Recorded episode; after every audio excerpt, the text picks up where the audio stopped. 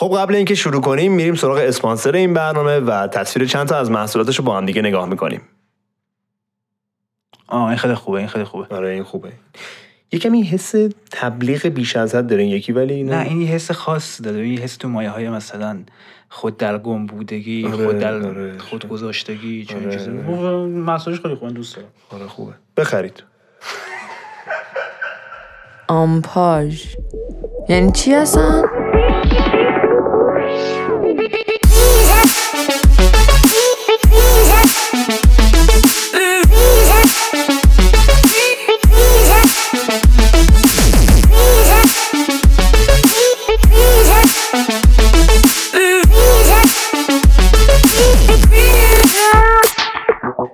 اپیزود چندم مونه؟ هفده؟ نه بدش کن بدش کن. اپیزود جدید آمپاژ. سلام من شاهین هستم و شما دارین اپیزود جدید آمپاژ رو گوش میدید. فرمالیته. سلام منم کاملانم. بله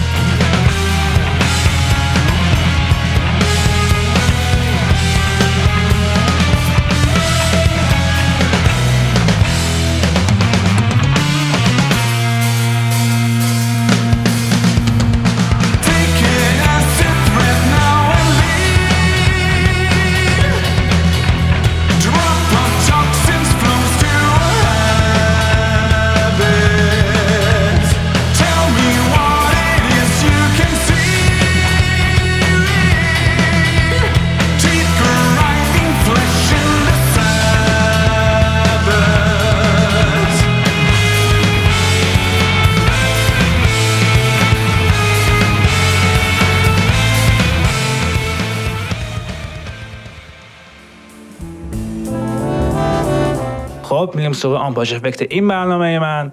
کسی که میخوام بگوشم ترژ ریپدال، اسمشو واقعا مطمئن نیستم درستم تلفظ میکنم، T E R J E R Y P D A L. من گفتم ترژ ریپدال، شما بگین ترژ ریپدال، خوبیت نداره. این بابا یک گیتاریست نروژیه متولد هزار و نهصد و چهل و هفت، یعنی اینکه الان حدود هفتاد و یک دو سالشه. بسته به نظر من، زیادم هست به نظر من.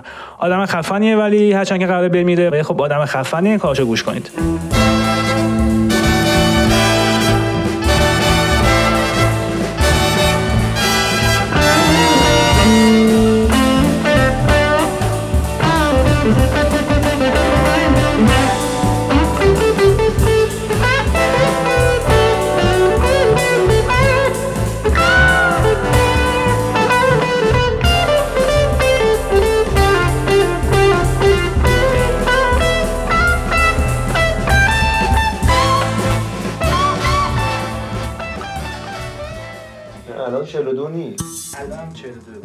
یوهاناس اسپانسر ملت. ما تو دمای چهل و دو درجه داریم نیمه اوریان پادکست ضبط میکنیم. آخه چرا؟ آخه این چه زندگیه؟ بیست و هشت غلط کرده چهل.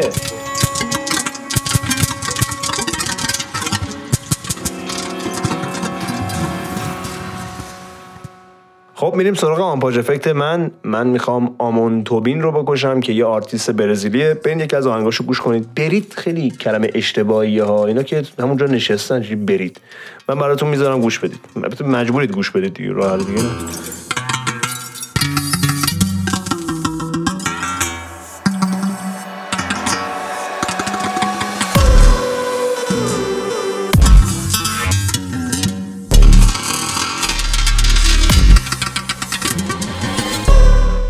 من زمانی آمون توبین رو گوش میدادم که داشتم موزیک ترنس و الکترونیک و هاوس رو کشف میکردم. بعد رسیدم به این و بوم، طرف چارچوبای ذهنی من رو شکنده بود و داشت یه کار جدید میکرد، چه اون موقع چه حتی الان برای من باز هم جدیده. و اون خراب شدن چارچوب ذهنی من که روی دو چهار بود و تبدیل شدنش به یه همچین بیتی که اونقدر سرزرباش مشخص نبود، برای من یک احساس جدید و یه تجربه ناب جدید بود. برای من میخوام بکشمشون، خیلی دوستش دارم میگم.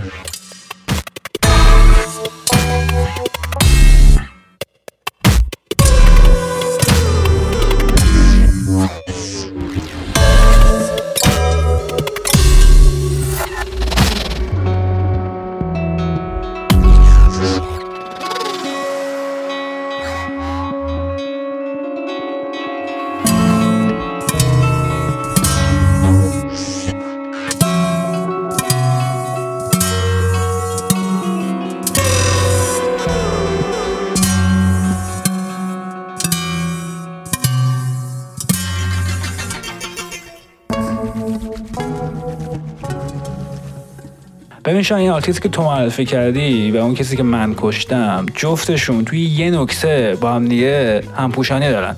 اون این که وقتی این کارا رو گوش میکنی، وقتی این نوع از موسیقی رو گوش میکنی، تأثیر اولیش اگر از این دست کارها تا به حال گوش نکرده باشی اینه که ساختار ذهنی تو، منطقی که تو توی ذهنت از یک اثر داری رو معمولا میریزه به هم. یعنی اینکه اون پلیلیستی که تو معمولا توی گوشیت یا توی کامپیوترت داری و پلی میکنی و هر روز یا قبل از خواب یا موقع کارهای روزمره‌ات بهشون گوش میکنی، این با اونا فرق میکنه. کل چارچوب ذهنی تو رو از بیخ میزه.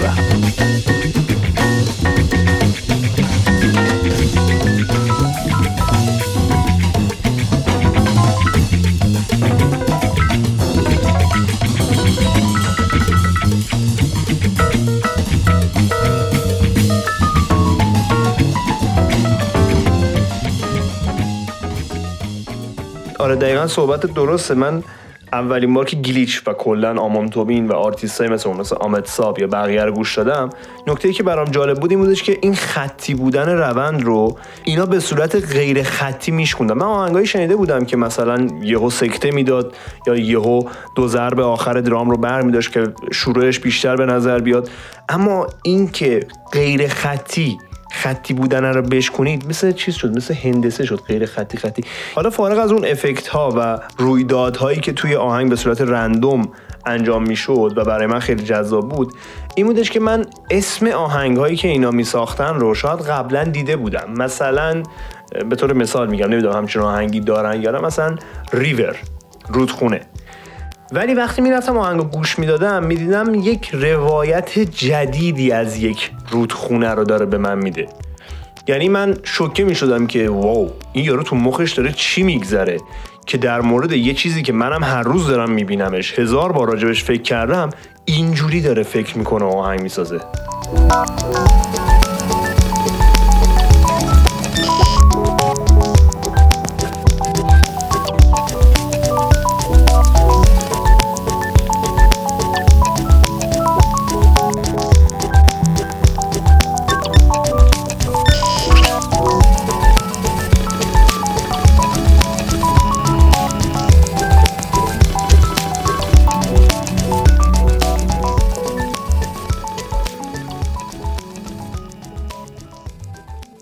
این قضیه یک چیز مهم رو نشون میده، اینکه آثار هنری هستن که روایت‌های متفاوت از روایت‌های معمول رو برای ما ترسیم میکنن و وقتی ما بهشون گوش میکنیم یا میبینیمشون یا لمسشون میکنیم، یک جهان دیگه ای جلومون خلق میشه.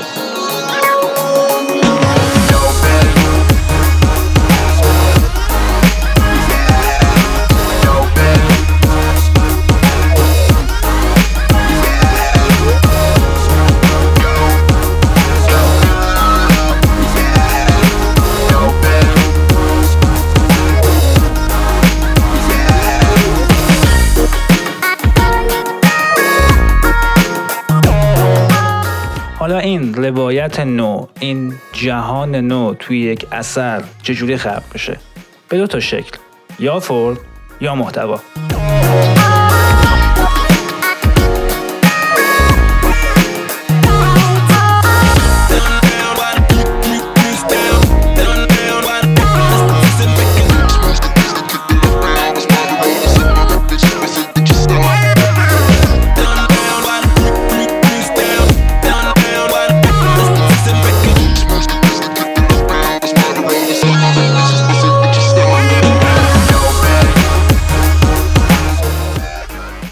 خب شاید حالا یک سوال مهم، محتوا که معلومه محتواست دیگه، فرم چیه؟ والا من یه تعریف از فرم میدم ولی یه کمی چغیر بد بدن اینو باید بشکنیم. این تعریف برای پسا امپرسیونیستی هاست. حال کردید انصافا کلمه رو حال کردید، من نوشتم که اینو بگم و برای اون کسانی که میگفتن اینا مطالعه پطالعه نرم بیا پسا امپر پسا امپرسیونیست خوبه برای دوست داشتی؟ بوم این یور فیس این یور فیس این یور فیس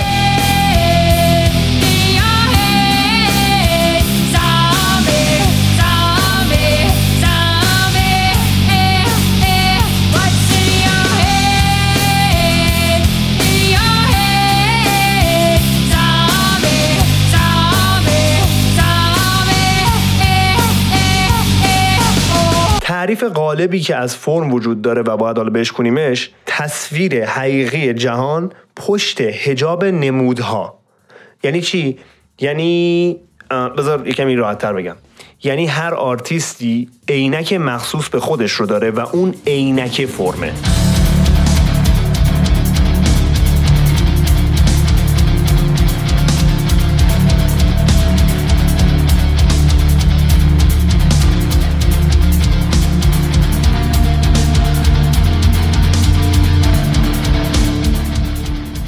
خب اوکی، این عینکه که میگی خب این فرقش با محتوا چیه؟ خب اون محتوایی هم که آرتیست داره عینکه که باش دنیا داره میبینه دیگه. داستان اینه که عینکه است که تعیین کننده است. اون چیزی که گفتی محتوا اون نگاهیه که اینا دارن بهش میندازن. مثلا ما محتوایی یا یک چیزی به اسم رودخونه رو داریم که ویلیام ترنر و از اون برم ون گوگ جفتشون بهش نگاه کردن، اما عینکی که این دو نفر دارن فرمیه که اینا ایجاد کردن، یعنی اینجاست که تعیین کننده میشه.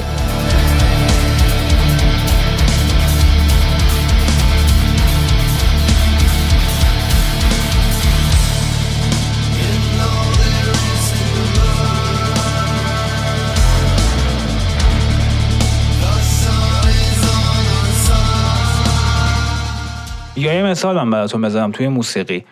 ماهو در نظر بگیرید، تو ماهی فدات بشم، بغیر از این محت... این عینک مزخرف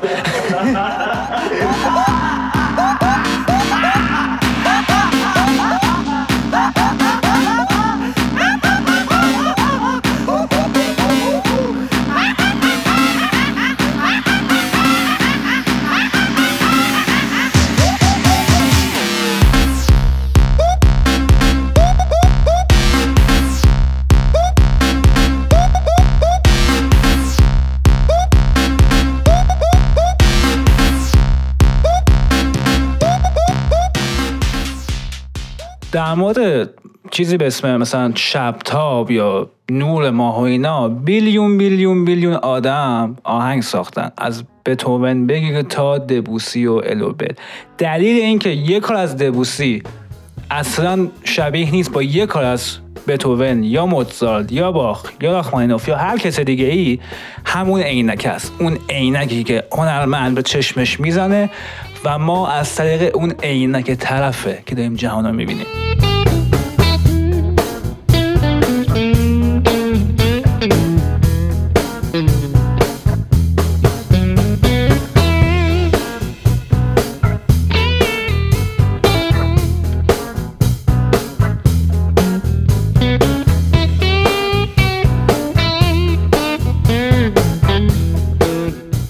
دوتا آرتیستی که ما توی این برنامه کشتیم و میتونم بگم اصولاً اکثر آرتیستا یا همه آرتیستایی که ما توی آمپاژ افکت برنامه‌مون داریم میکشیم یه ویژگی شاخص دارن، اونم اینه که عینکی که دارن مخصوص به خودشونه.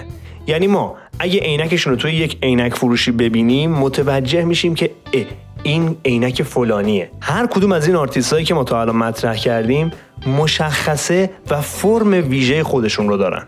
حالا از اون ور ما یه عینکایی هم داریم که دیگه هیچ ویژگی شاخصی ندارن و بین نود و نه درصد آرتیستا داره دست به دست میشه.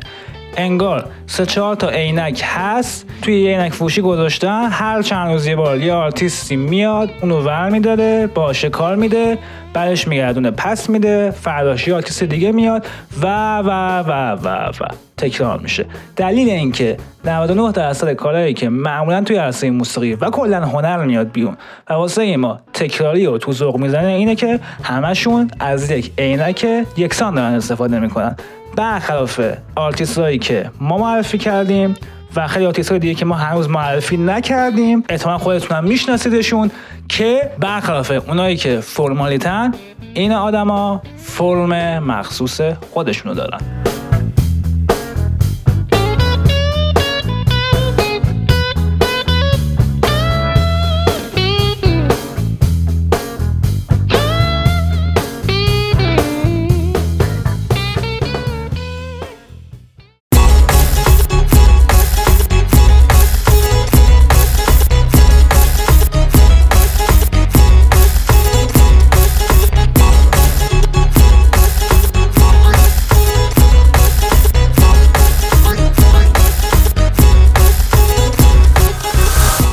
البته کامران شما یه سوتی دادی، گفتی که این آثاری که فرمالیته است و اونقدر فرم نداره و تکراریه که نود و نه درصد هنر رو هم شامل میشه، تو ذوق میزنه. کجا تو ذوق میزنه؟ کی گفته تو ذوق میزنه؟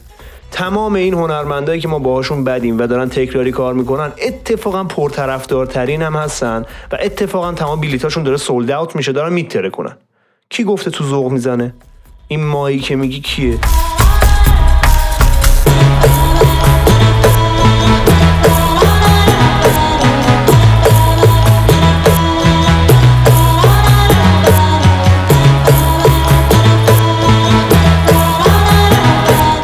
خب اولا این مایی که من دارم میگم غالبا منظورم کسایی که از دیدن عینک جدید، از نگاه کردن دنیا از خلال عینک جدید و ویژه ترسی ندارن و ماجراجوان، میان وسط ناشناخته ها و سعی میکنن با عینک های جدید چیزهای جدیدی رو ببینن.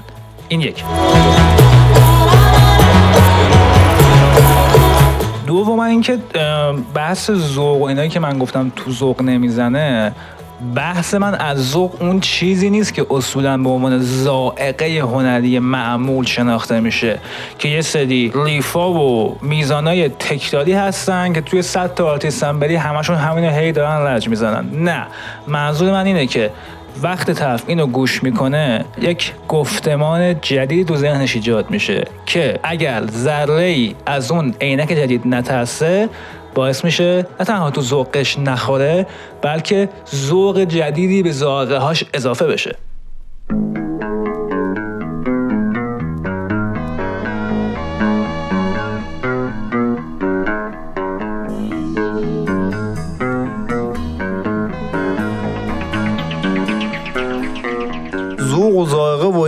واجرایی تو دارزاری که کامران گفت منظورش ایجاد احساس جدیده. من یه مثال براش بزنم. اپیزود قبلی من راجع به احساساتم در کنکور صحبت کردم. من اول این اپیزود میگم که قرار نیست چیز خاصی بشنوین، آخرش هم میگم دریوری بوده. چرا؟ چون من احساس جدید، عینک جدیدی خلق نکردم تو اون اپیزود. این اصلا نقد خود من به خود منه تو اون اپیزود. و نکته جالب اینه که اون اپیزود خیلی مورد توجه قرار میگیره. چرا؟ چون که مردم میتونن باهاش همزاد پنداری کنن. من تو اون اپیزود هیچ حرف خاصی نمیزنم، هیچ احساس جدیدی خلق نمیکنم، صرفا احساساتی که تقریبا همه داشتن رو مرور میکنم. برای همینه که جذاب بوده، چون من یه عینک خیلی خیلی فرمالیته زدم و اکثرا تونستم با این عینک همزاد پنداری کنن. البته بعضی وقتا همچین کارهای عامه پسندی دادن بیرون خوبه دیگه، مخاطب جذب می‌کنی بعد حرفای خفن‌تر می‌زنی. اینا اینا مارکتینگاییه که ما داریم می‌کنیم. ما کامران بله بله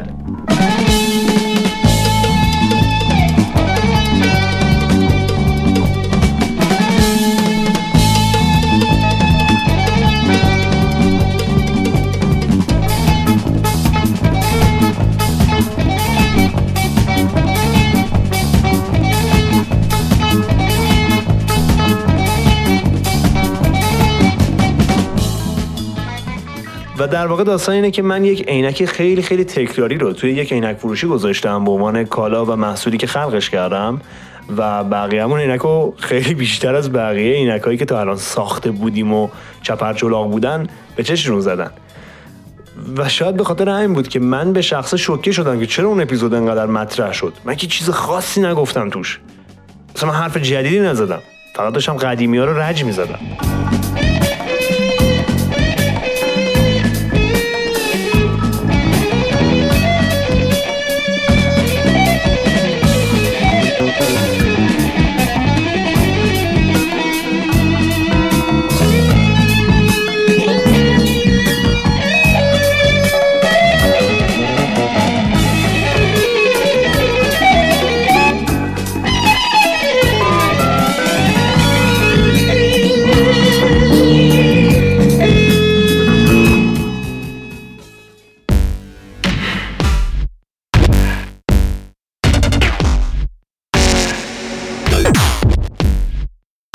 اصل اولیه پرداختن به شکل یا فرم اثر هنری شاید اینه که ما دیگه اینجا نه توجهی به فرستنده داریم یا همون خالق، نه به زمینه‌های اجتماعیش، تاریخیش، روانیش و اینا، بلکه تأکید میکنیم روی عناصر نشانه شناسیش، روی معنایی که این نشانه‌ها واسه ما شاید تولید میکنن و دامنه تأثیری که میتونه بذاره.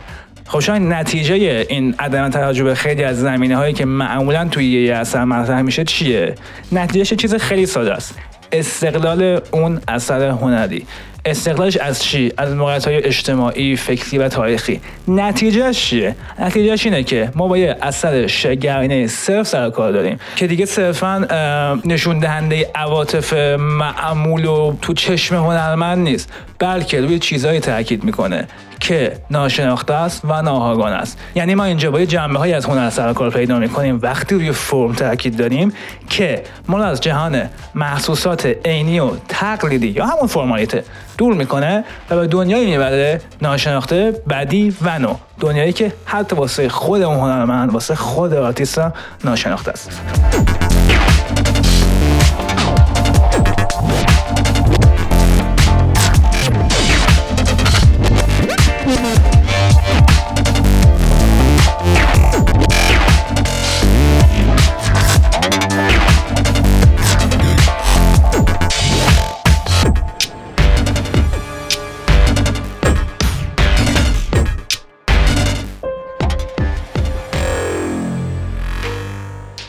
حرف کامران اینه که ما اگه بخوایم فرم رو فقط در چارچوب بررسی فرم بررسی کنیم، عجب جمله‌ای گفتم، اگر فرم رو در چارچوب فرم، عینک نوعی از چرندیات رو بچشیم. آره، عینک جدیدی از چرندیات رو میشنویم.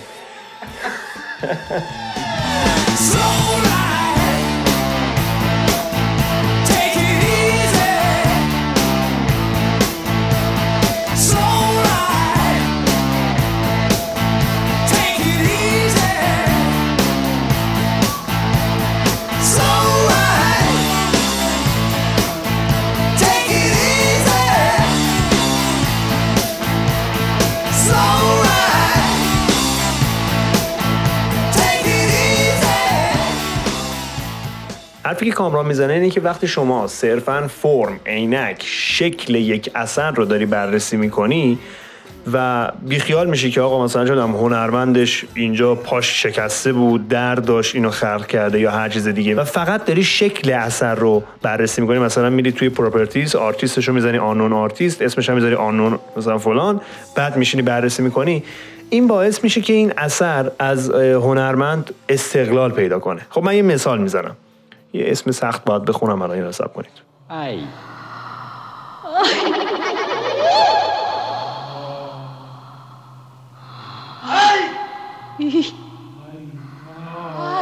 ای ای ای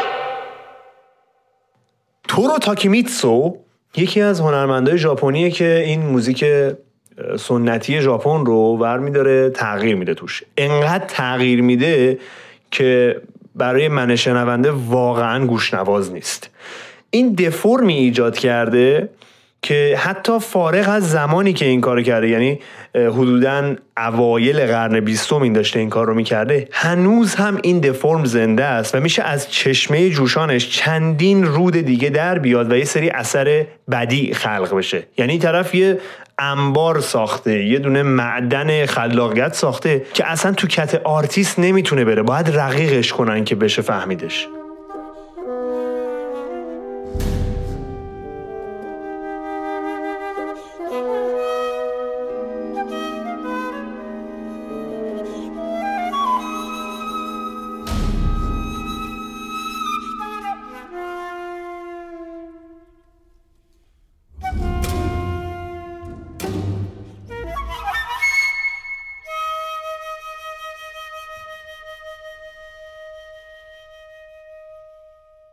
این که این اثر هنوزم انقدر غلیظه که من بررسی نمی کنم که این اون موقع که اینو خلق کرده بود خب موزیک کلاسیک جهان در چه وضعیتی بود و میشد اون موقع اثرش رو نیمچه غلیظ فرض کرد، دقیقاً بررسی فرم صرفیه که ما داریم در موردش صحبت میکنیم. اگه حرف منم نفهمیدید اشکال نداره، انشالله جلوتر برنامه کمی بیشتر توضیح میدیم بفهمید دیگه، اینم سخت شده.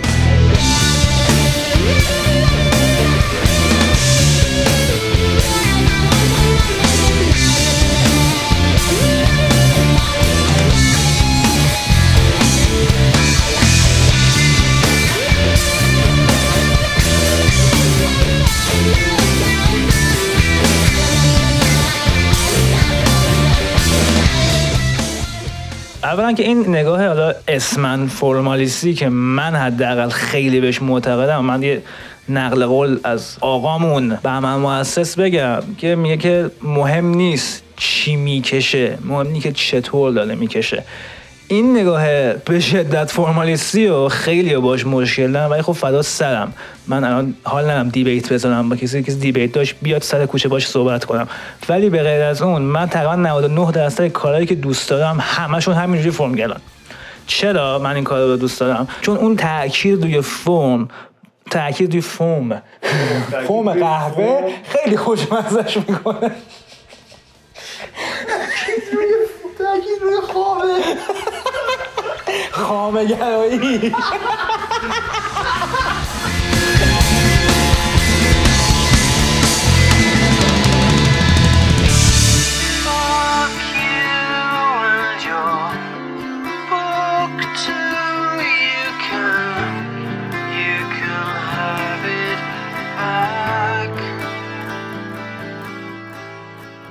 تاکید روی فرم همونطور که من قبل هم گفتم باعث میشه یک زمین باز جلوی شما بیاد، همون که شما گفت یه انباری از خلاقیت. منظورم هنر واسه هنر و این دریوری ها نیست، نه، بحث اینه که وقتی شما سعی میکنی یک عینک جدید بزنی، یک فرم جدید هی خلق کنی، مثلا توی تمام هنر همین بودش، از جویس توی ادبیات بگیر تا استرامسکی توی موسیقی، این فرم لیست جنبه‌های ناشناخته و ناگهانه رو باعث میشه بولد شه توی اثر. این بولد شدن این ویژگی های ناشناخته و ناآگاه راه واسه یه چیز باز میکنه، شکل‌های مختلف آشنایی زدایی و خلاقیت، شکل‌هایی که باعث میشه توی اون اثر هنری فرمای نامتعارف و شگفت‌انگیزی بگیره به خودش. حالا جای چیزی مطرح میشه، خیلی‌ها میگن خب فلان کاری که شما گذاشتی من گوش کردم خوب بودا، ولی من فلان اثرم دوست دارم، اثری که هیچ فرمی نداره، یک فرم تکراری هم داره، چون حس خوبی بهم میده، احساس خوبی تو ایجاد میکنه.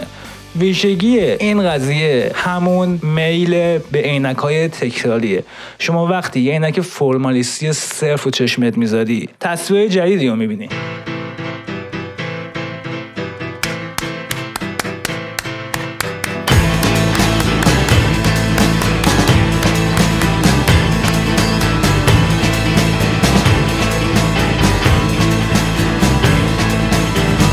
Through the windswept coastal trees, where the dead come rising from the sea. خب من یه کمی حرف کامران رو ملموس‌تر بگم. شما تمام احساساتی که تا الان با این آهنگای فرمالیته که تا الان گوش دادید رو بنویسید، بیشتر یه پاراگراف نمیشه. اگه بیشتر از یه پاراگراف شد فونتشو باید کوچیک کنید. اگه باز هم بیشتر از یه پاراگراف شد به ما زنگ بزنید، فوش بدید. ما شمارهمون رو توی اون عکسای اسپانسرایی که اول نشون دادیم گذاشتیم اون پایینش، اون پایین شماره ما، زنگ بزنید فوش بدید ما پایین. موضوع از این قراره که ما اگه توی حس‌های موجود بگردیم نمیتونیم به خلق بدیع برسیم. آقا دقت کن، خلق بدیع جدید. اما اگه توی فرم انرژی بذاریم و بگردیم و کاملا فارغ و بیخیال برای خودمون خلق کنیم، با خلق بدیع و جدیدمون میتونیم به احساسات بدیع و جدید برسیم. یعنی ما اگه دنبال حس جدید باشیم نباید تو محتوا بگردیم، چون محتوا همون قبلی‌ها رو داره بهمون یادآوری میکنه. ما باید توی فرم بگردیم. پس دلیل این که من داشتم از آهنگای آمون توبین لذت می‌بردم این بودش که یک فرم جدید برای من خلق می‌کرد و با اون فرم جدید داشت حرف جدیدی می‌زد. Once I was your heart's design. Now I am the ache hunkered by the fire. Oh, with my knuckles dragging through the mire, you float by so majestically. آرتیستی که ما داریم راجبش صحبت میکنیم در برابر آرتیست فرمالیته که شبه هنر داره عرضه میکنه، یه ویژگی دیگه هم داره. این که اون که تو فرم میگرده، اون که داره خلق بدیع میکنه، نمیدونه قراره به کجا برسه. این وجه تمایز اصلی بین هنر و صنعته. تو صنعت من میدونم که آقا این چوبو باید بزنم با این اندازه، با این درجه، فلان چیز بهم داده بشه. اما توی هنر اینجوری نیست و اصلا هنر رو اینطور باید تعریف کنیم که هنرمند نمیدونه قراره چی خلق کنه و از اثر نهاییش بیخبره. این بیخبری هم در هنرمند و هم در مخاطبش مشترکه، یعنی هر دو نمیدونن قراره چی بشنون.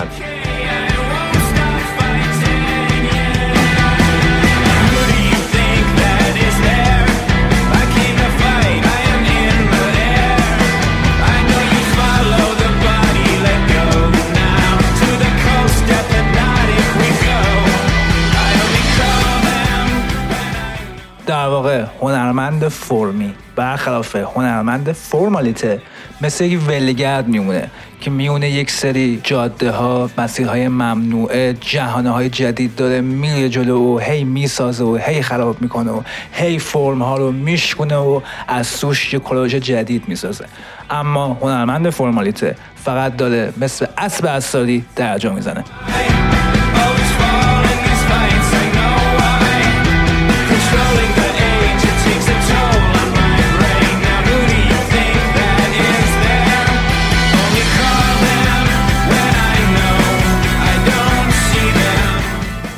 من اینم بگم و ببندیمش. هنرمند فرمالیته این روزها انقدر زیاده که ته نداره. هنرمندی که شما به عنوان شنونده موزیکش میدونی قراره چه اتفاقی بیفته، میدونی که یک دو سه چهار از بعدی قراره آهنگ شروع بشه. هنرمندی که شما میدونید بعد از شانزده تا یک دو سه چهار قراره موزیکش رو ببره پایین و بعد یه سری حرفا روش بزنه. هنرمندی که دقت کن، اینجا خیلی نکته قشنگ و جمله مهمیه، هنرمندی که موزیک و اثرش باعث ایجاد حس تکراری در شما میشه، شاید عمیق باشه اما تکراریه، این هنرمند هنرمند فرمالیته است و واقعا نود و نه درصد کارهای جهان اینطوره. کارهایی که وسط شکتون نمیکنه، پیش خودتون نمیگید این این صدای از کجا اومد، این اصلا این صدای برای چی اومد، این داره چی کار میکنه این وسط. و خیلی هم بخوام لوس و بیمزه بگم، هنرمند فرمالیته هنرمنده که شما میگیم او مای گاد یه یه اما هنرمند فرم، هنرمند فرمی، هنرمندی که وسط کاری ها میگه what the fuck پرام. و ما فکر میکنم که خودمون به what the fuck بیشتر تمایل داشته باشیم. حتی کامران که صد درصد اینجوریه، ولی من بعضی وقتا چون خوبرم ترجیح میدم. شما باید قیافه های ما رو هم ببینید، مثلا وقتی کامران داشت غیر میداد.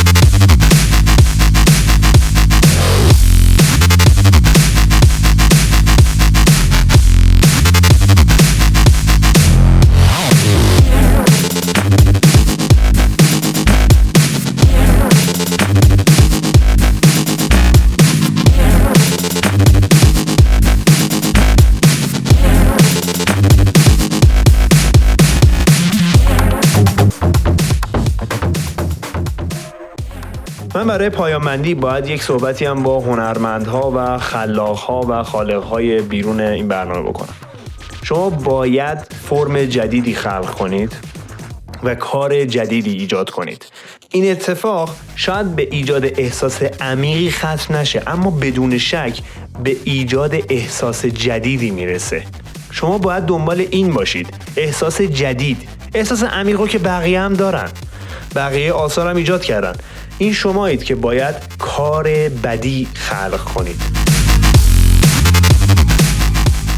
ممنون که تا اینجا ما رو تحمل کردید. این اپیزود فکر میکنم هفده هجده ما بود، هجده نوزده بود و شما میتونید ما رو توی اپلیکیشن های پادگیر، پادکچر گوش بدید. تقاضا داریم ما رو به کسایی که اصلا اهل پادکست نیستن معرفی کنید، ما رو به دوستای خیلی صمیمیتون معرفی کنید، دوستای نشناس صمیمیتون مخصوصا، و اون وسطی‌ها رو بیخیال، اونا اصلا مهم نیستن، اونایی که پادکست گوش میدن و اینا اینا نمیخوایم ما. نه شوخی میکنم، به همه بگید. درازه ما رو به دوستای فرمیتون معرفی کنید، به دوستایی که فرمالیتن هم معرفی کنید، شاید فرمشون مثل فرم ما عوض شه. در پایان من در مورد بحث احساس و فرم، یه احساس بسیار نو و بدی که وجود داره، احساس نیاز به کمکه. که به لطف فرم‌های جدیدی که سیستم داره ایجاد میکنه هر روز داره بدیع‌تر میشه. یکی از این فرم‌های جدید و بدی، خیلی شوخی میدونم لوس بود ولی بی‌تعارف کرد، فرم‌های جدید و بدی حامی باش ماست که ما لینکش رو توی کست باکس و اینستامون گذاشتیم. توی حامی باش هم اگر سرچ بزنید خب ما رو پیدا میکنید، آمپاژ. اگر دوست داشتید، خواستید، دلتون خواست، سرتون به سنگ خود، جای خود، پول خود داشتین که خواستین بریزین توی جوب، میتونید بریزید تو جوب آمپاژ. ممنون میشیم. اگر نریختینم بازم دمتون گرم، مشتی باشید. و در ضمن داستان فرستادن آرتیست‌های مورد علاقه و توضیح منطقی در مورد اینکه چرا دوستشون دارین هنوزم پابرجاست و شما میتونید به ایمیل ما ampajband یا ampaj.band فرقی نمیکنه at gmail dot com بفرستین و ما هم توی کانالمون میذاریم. راستی اون شوخی اولمون هم منظورمون این بودش که اسپانسر نداریم، اوکی؟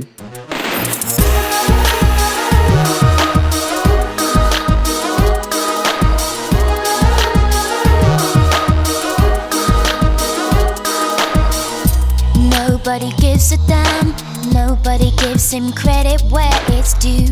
I'll be his number one fan, even if it makes me look a fool. And I could never ask for more, and I could never be unsure, 'cause when I'm sick and tired of life, he's got the cure.